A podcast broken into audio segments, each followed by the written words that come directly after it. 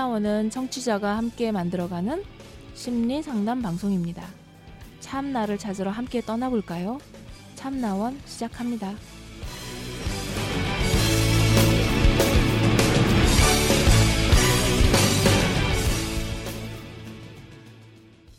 네, 오늘은 고민 상담, 이번 주는 고민 상담으로 들어가는 이제 참나원 내용이겠습니다. 음, 다시 만날 수 있을까요? 점점점점 물음표. 어, 라는 제목으로 시작합니다. 세 달 가까이 만난 남친이 있습니다. 장거리이고 나이 차이도 7살. 저는 30대 후반 여자는 30대 후반 여자, 남자는 40대 초반 남자. 간단히 말해 제가 감정 기복이 심한 편이라 외로움도 많이 타고 나이가 많은 남친이라 표현도 서툴고 자주 사소한 걸로 다투고 화해하고 반복이었습니다. 저는 자주 헤어지라는 말로 외로움을 표현했고 달래줄 때도 있고 헤어질 때도 있었습니다. 하루도 안 되어 풀곤 했지만 이번엔 좀 많이 지쳤나 봅니다. 저도 외로움에 외로움에 극에 달해 정리하고 싶은 마음에 정말 참고 참다 헤어지자고 했고 헤어지기로 했습니다. 3일이 지나 저는 힘들어졌고 그가 보고 싶어졌습니다. 그의 소식 듣고 싶어 다른 지인에게 제 속 사정을 털어놓았습니다. 저희가 연애 중인 걸 잘 모르고 있던 지인이고 알리고 싶지 않던 지인이었지만 저로서는 지푸라기라도 잡는 심정으로 그에게 제 소식이 닿길 바라며 털어놓았죠. 좋은 감정이다 라고만 털어놓았고 지금 연락이 닿지 않는다 정도. 사귄다, 연애 중이다는 언급도 안 했습니다. 말을 하고 나니 속은 후련했지만 한편으론 알리고 싶지 않던 지인이라 불편함이 있었죠. 그런 마음으로 있다가 그에게 제가 먼저 연락을 했고 죄책감에 이런 얘기를 솔직히 털어놓았습니다. 미안하다고. 싫어할 거 알지만 내가 너무 힘들어서 그랬다라고. 그는 이해는 하지만 알리고 싶지 않던 사람인데 굳이 얘기할 필요가 있었냐. 화를 냈고 이해하기 어렵다. 너와 나의 문제도 솔직히 뭐가 뭔지 모르겠다. 네가 헤어지자 해놓고 이러는 이유가 뭐냐? 네가 결정해라. 난 네가 헤어지자 한 날 짜증이 나서 받아들인 거지 그대로다.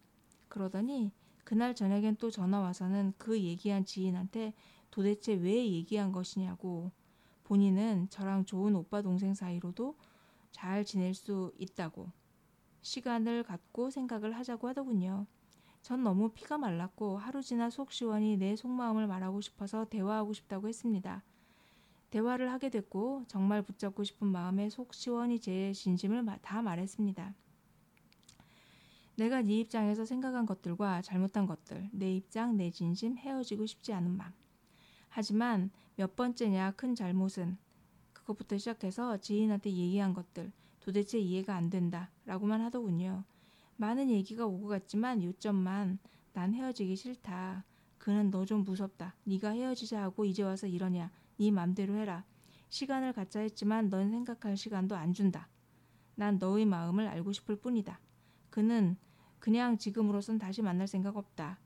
나는 시간을 주면 생각이 바뀔 수 있냐? 그는 협박이냐? 네가 헤어지자고 한 거니 그렇게 하겠다. 지금은 나는 지금은 나중은 뭐가 달라지냐? 그는 나중은 나도 어떻게 될지 모르겠지. 어떻게 될지 모르지.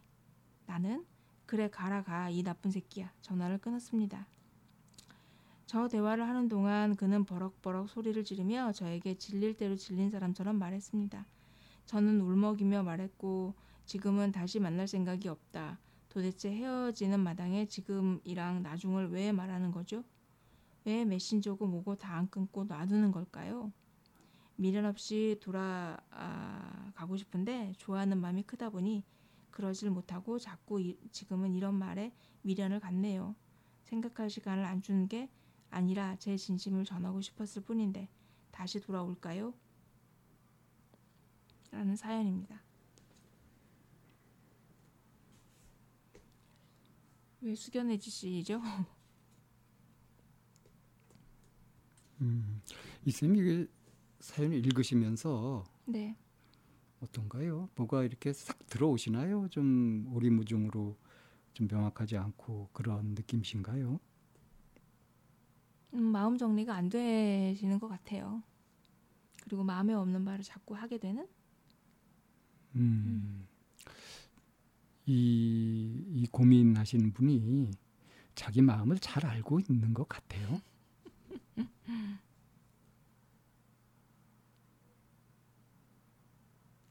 보통 그 이제 음, 의식의 흐름대로라는 얘기를 하잖아요. 네. 어, 내 마음이나 내 속마음이 뭔지에 대해서 헤아려 볼 시간을 갖지 않은 채 의식이 흘러가는 대로 그냥 그 순간에 이렇게 얘기하고 그러고 나서 후회하고 이거를 지금 반복하고 계시는 그런 입장의 여성분인 것 같아요. 어, 그리고 굉장히 불안정해 보이죠. 음, 저는 이제 읽으시는 내내 네. 이거를 제3자가 이렇게 바라보면 이분의 모습이 어떻게 보일까 하는 걸 생각해 봤더니 이 남자분의 반응이 물론 좀 이해 안 가는 부분도 있긴 하지만 어, 그렇겠다 싶은 부분이 있어요. 질릴 대로 질린 사람처럼 버럭버럭 소리를 지르면서 얘기했다 하는 부분이 있죠. 음, 좀 가슴 아픈 영역입니다. 왜 그러냐면 이 여성분이 주- 남성분을 좋아하는 마음하고 이 남성분이 여성분에게 가지고 있는 마음하고 전혀 이렇게 그 깊이가 좀 다르잖아요. 뭐 교집합이 아주 작은 것 같아요. 네. 서로 엇갈리는 마음을 갖고 있는 것 같거든요. 네. 음. 그리고 이 여성분이 남성분을 많이 좋아하시는 것 같아요. 아니 근데 그게 불나방 같은 마음인 것 같아요. 엥? 불안정하단 말이에요. 계속 가장 많이 썼던 말이 외롭다는 말이었어요. 외로워서 연애를 하는 분들이 많이 있죠. 근데 이거 보세요. 감정 기복이 심한 편이다. 라고 했어요. 스스로. 외로움도 많이 타고 그래서 서로 뭐 표현도 서툴고 해서 자주 어, 싸우고 다시 화해하고 뭐 이렇게 했다고 했는데 싸울 때마다 자꾸 이분이 헤어지자는 말을 자꾸 했단 말이에요. 그것이 근데 외로움의 표현이었다는 거예요, 자기는. 네. 외로운데 왜 헤어지자 그러죠? 이거를 이해해 줄 사람이 있을까요? 아이고. 이 여성분은 이 남성분을 시험해 보고 싶은 것 같아요. 내가 이렇게 헤어지자라고 하는 강수를 두면 어떻게 나오는지. 그렇게 물론 의도적으로 생각을 하는 건 아니겠지만 아주 그 정말 이렇게 버릇을 치자면 아주 나쁜 버릇이 든 거예요 이게. 아 외로운데 왜 헤어지자고 하냐고. 상대를 시험하려고 한다? 이 이명규류라는 거잖아요. 그렇죠. 이게 관계를 망치는 지름길인데 상대를 지치게 하고요. 자기 자신은 또 그- 혼란스럽게 하고요. 그런 케이스 있잖아요. 그 어, 어떤 신뢰나 아, 그런 그 친밀감을 느껴본 적이 없는 사람의 경우에 누군가를 좋아하는 사람이나 이렇게 사람을 만나게 되면 그 사람의 마음이 어떤지를 그 시험해 보는 경우가 참 많아요. 그래서 그 끝간대까지 밀- 밀어붙이면서 의심하듯이 해서 어, 결국에는 음, 자기가 가지고 어, 느껴보지 못한 그 친밀감을 그래 역시 그거는 가짜 감정이었어 라고 이렇게 낙인을 동시에 찍어버리는 일을 되풀이해서 만드는 비극이죠 음, 네 그 여기에 이제 깔려 있는 것이 뭐가 있냐면 어, 이 좋은 감정, 좋아하는 감정을 감당할 수가 없는 거예요. 이걸 감당을 못 해요. 차버려요, 자기가. 그래 놓고 나서 좀 전에 이 쌤이 말씀하신 것처럼 거박은 가짜였어. 이런 식으로 해버리는 거예요. 결국 외로워지죠. 네. 그러니까 자꾸 자기가 외로워지는 쪽으로 그렇게 생각을 하고 행동을 하고 관계를 맺어가고 하는 겁니다. 이거를 이렇게 명확하게 보지 못하면요. 이거 못 벗어나요. 음, 그리고 지금 이제 그 이 고민 끝에 뭐라고 하셨냐면 아, 지금은 지금은 뭐 만나고 싶지 않다 이런 지금이라는 말에 미련을 가져서 그런 생각에 좀 지나면은 될까 하는데 이제 이 어떤 미련을 갖는다는 거 아니에요? 그 희망을 갖는다는 거 아니겠어요? 네. 그리고 생각할 시간을 안 준 게 아니라 내 진심을 속히 전하고 싶었다. 어? 근데 이 사람은 지금 그거 가지고 짜증내고 나한테 질리고 화를 내고 있다. 이렇게 지금 이 사람이 나한테 이러는데 지금 뭐 보고 싶지도 않다고 이러는데 다시 돌아올까요? 라는 또 미련을 또 보이고 있는 거죠. 그러니까 남자분이 지금 아 나 지금 이제 너, 너한테 너무 질렸다는 말은 안 했지만 그런 느낌이었잖아요. 그러니까 지금은 아니다. 난 지금 너 볼, 지금은 다시 만날 생각 없다. 이렇게 나도 아직 안 풀렸다 하는 식으로 지금 얘기를 하고 있으니까 이럴 때는 상대를 더 시험할 수 있거나 뭐 이런 처지가 아니니까 이제 뭐 애틋하게 보고 싶고 그립고 하는 마음이 막 일어나는 거예요. 그러니까 이것도 가짜 마음일 수 있어요. 그래서 제가 자꾸 불안정하다.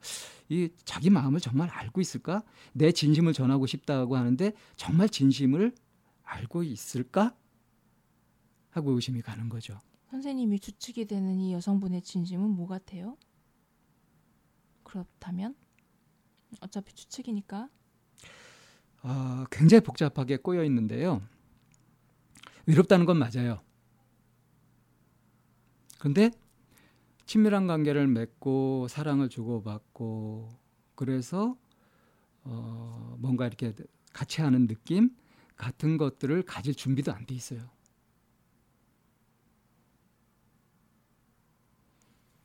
그러니까 욕구가 굉장히 양가적인 욕구를 갖고 있어서 관계가 좋아지고 잘 풀리게 되면은 아까 말한 것처럼 계속 시험을 하면서 그걸 깨는 위험한 행동들을 계속 하고요. 뭔가 깨지고 이렇게 되면은 또 이제 비극의 주인공이 돼가지고 그, 그 사랑을 바라고 뭐 외로움이 없길 바라고 하는 그런 쪽으로 또 가고요. 그러니까 이 일이 어떻게 진행이 되고 관계가 진행이 되고 하는 것을 현실적으로 그거를 받아들이면서 거기에 적절하게 대응하는 것이 아니라 자꾸 판을 깨는 식으로 마음이 일어나고 한단 말이죠. 이렇게 되는 데는 더 이제 여기에 드러나지 않은 어떤 트라우마 같은 것이 있을지 모르지만 그거는 이제 어, 아주 깊은 심층 분석을 통해서 해결해야 될 문제라고 하더라도 적어도 이 관계에서 지금 보이는 이 문제에서는 지금 어, 그러니까 이제 이게 아주 단적으로 나오는 거예요. 외로운데 왜 헤어지자고 하냔 말이에요. 이걸 풀어야 돼요, 이분이. 외로운데 왜 이분은 헤어지자고 표현을 할까요? 그러면 외로운데 외롭다고 표현을 해야지 왜 헤어지자고 하느냐 하는 음. 거. 그러니까 왜 그렇게 표현할까요? 이분은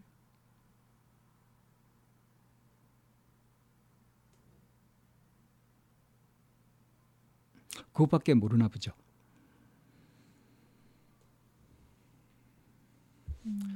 지금 어쩌면 상대 남자분은 이제 세 달 가까이 이렇게 사귀고 하면서 그 동안에 있었던 것들을 뭐 참기도 하고 이렇게도 해보고 저렇게도 해보고 하다가 이번에 정말 질렸을지도 모릅니다. 그죠? 그 음, 이런 추측도 가능하다고 봐요. 이거는 너무 이제 그 공감적으로 보기 때문에 방 쌤이 말도 안 된다라고 생각하실지 모르겠지만 그 이분은 그러니까 여성분이 남성분을 너무 많이 좋아해요. 그런데 때로는 내가 너무 좋아하는 저 사람에게 내가 짐이 되면 어쩌지라고 하는 것도 그것도 사실은 내 몫이 아니고 상대방의 몫인데 이제 그 자기 몫으로 가져가는 거예요. 내가 이 사람을 좋아하는데 이 좋아하는 이 마음이나 이런 부분이 저 사람에게 부담이 되면 어쩌지? 짐이 되면 어쩌지? 나의 외로움이 나는 너무 외로 외로 외로워. 근데 좋아하는 마음이 있어. 근데 이 나의 외로운 이런 부분들이 저 사람에게 짐이 되면 어쩌지라고 하는 스스로의 어떤 피해 의식 같은 그런 부분으로 발동을 해서 표현이 헤어지자고 이렇게 하는 경우도 있을 수 있다고 그런. 분들도 많이 있는데 네. 저기 이 고민을 지금 내서는 이 이분의 글 속에서는 그런 마음이 보이지 않아요.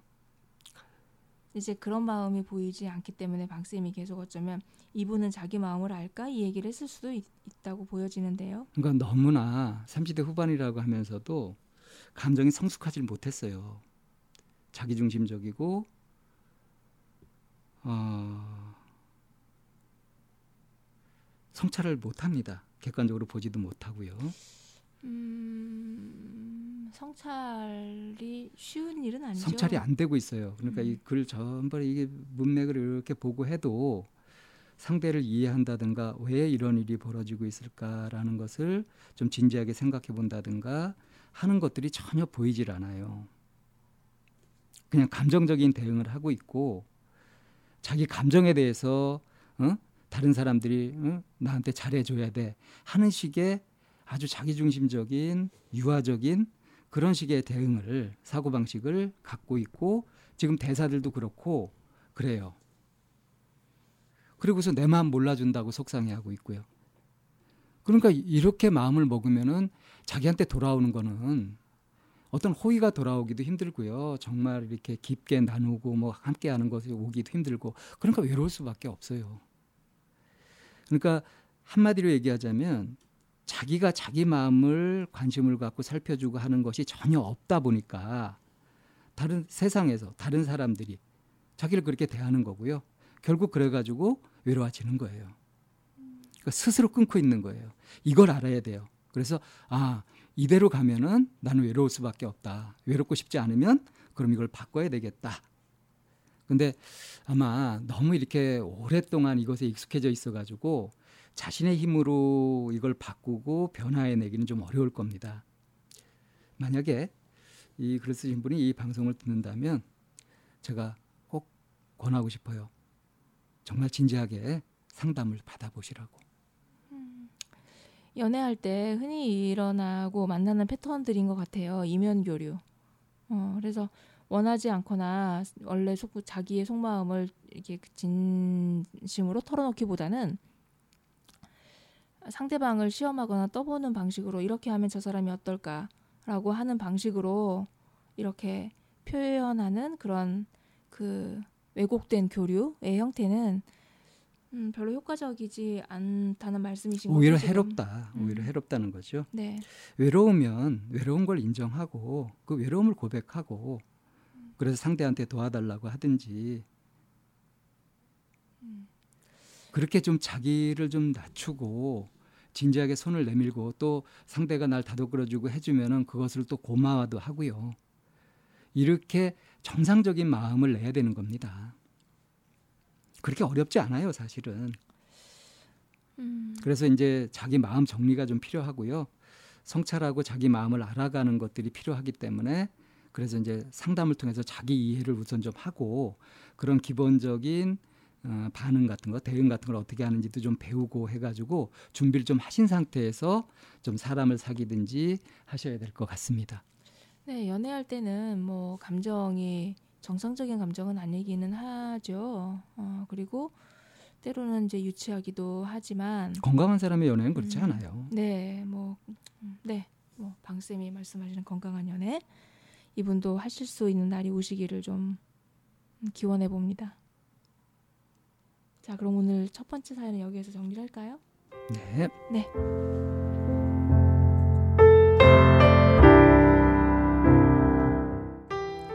상담을 원하시는 분은 c h a m n a o n e 골뱅이 다음점 net으로 사연과 연락처를 보내주세요. 참나원 방송 상담은 무료로 진행됩니다. 마인드 코칭 연구소 전화는 02-763-3478입니다. 여러분의 관심과 참여 기다립니다.